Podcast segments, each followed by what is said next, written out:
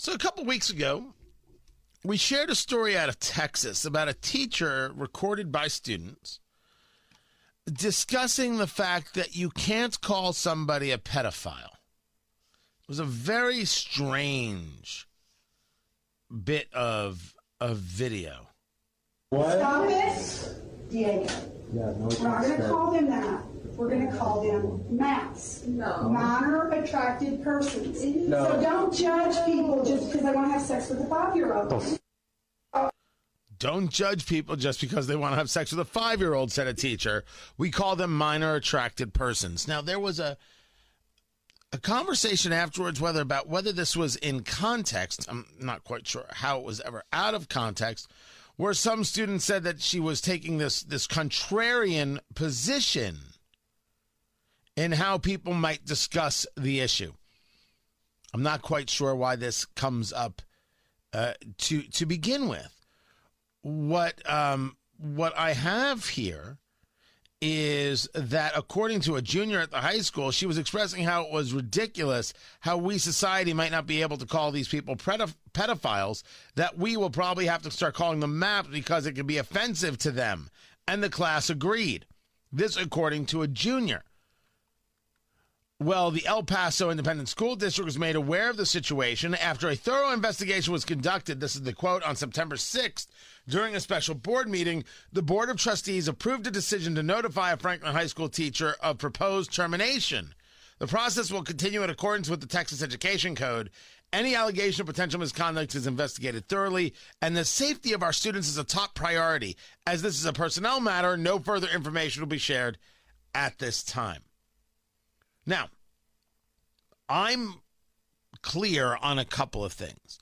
First, there are those people violent enough and ugly enough and despicable, despicable enough to think that adults attracted to children are somehow okay and should be allowed.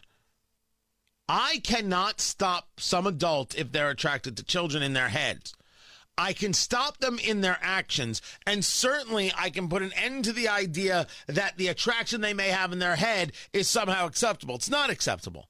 I've argued before that everybody has a fetish, everybody has a kink, everybody has a, a, a, a something. My safe word is Hammer and Nigel. But just because you have a kink doesn't mean that it's healthy if it involves another uh, adult who is able to make decisions on their own, uh, oh, that that's fine of their own free will, right? Uh, w- without any compulsion, sure. If it involves yourself, well, okay. I didn't say that they were all harmless to oneself. But if they harm others, you have to keep it in check. And if it's about children, you have to keep it in check. You're not allowed to act out on it.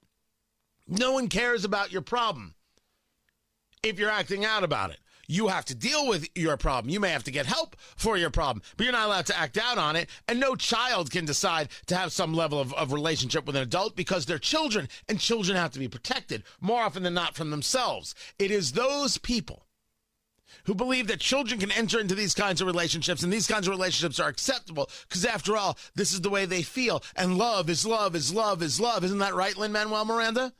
Love is love is love is love is love. Isn't that what we're supposed to be saying to each other? You don't have the votes. You don't have the votes. Damn straight you don't. Love is not love, is not love, is not love, is not love. Some love isn't love, it's violence and shouldn't be allowed, and children need to be protected from that love. Anybody who isn't willing to protect children and stand up and say no isn't a worthy member of society. I mean, those are just those are just the facts as presented. I dare anybody to argue it with me. 317 239 9393.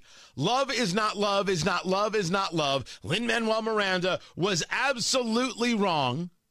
And anybody who has the sign love is love in their front yard, well, let's just whoa up on that. You haven't thought this through. Well, of course not. You put one of those moronic signs in your front yard.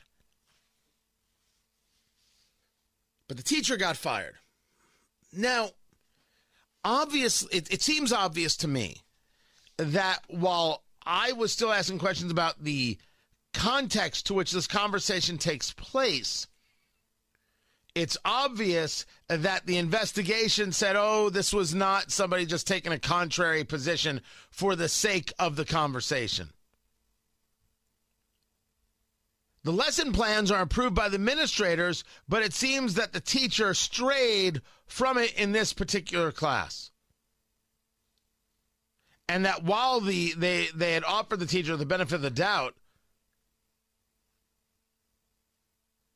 it was clear through the investigation that the teacher wasn't just pretending to advocate the position.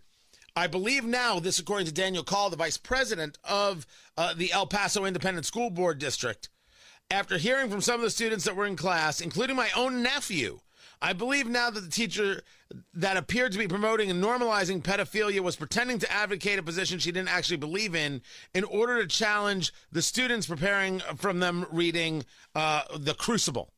The video that many of us saw was missing this important context. I regret the negative attention that the situation has brought on this teacher and wish her well. Now, that's what he said at the time that it was seen that some things were being admitted. He ultimately voted in favor of firing her, saying any reasonable person that heard what the seven trustees heard would have voted to terminate her. Oh my. Do I think that they did this willy nilly? No. Do I think that the idea she was only pretending uh, clearly did not um, fall into play? It clearly did not uh, exist. Teachers get a bad rap because they are often asked questions, right? Are they supposed to say no to everything? Well, the answer is they're supposed to say no to some things. Like if, if a student is asking about uh, a teacher's sexuality, how about it's none of your business? Because it is none of their business.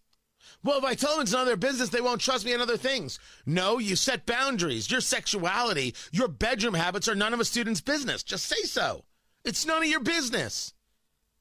If you feel you can't say that, you can't be around kids.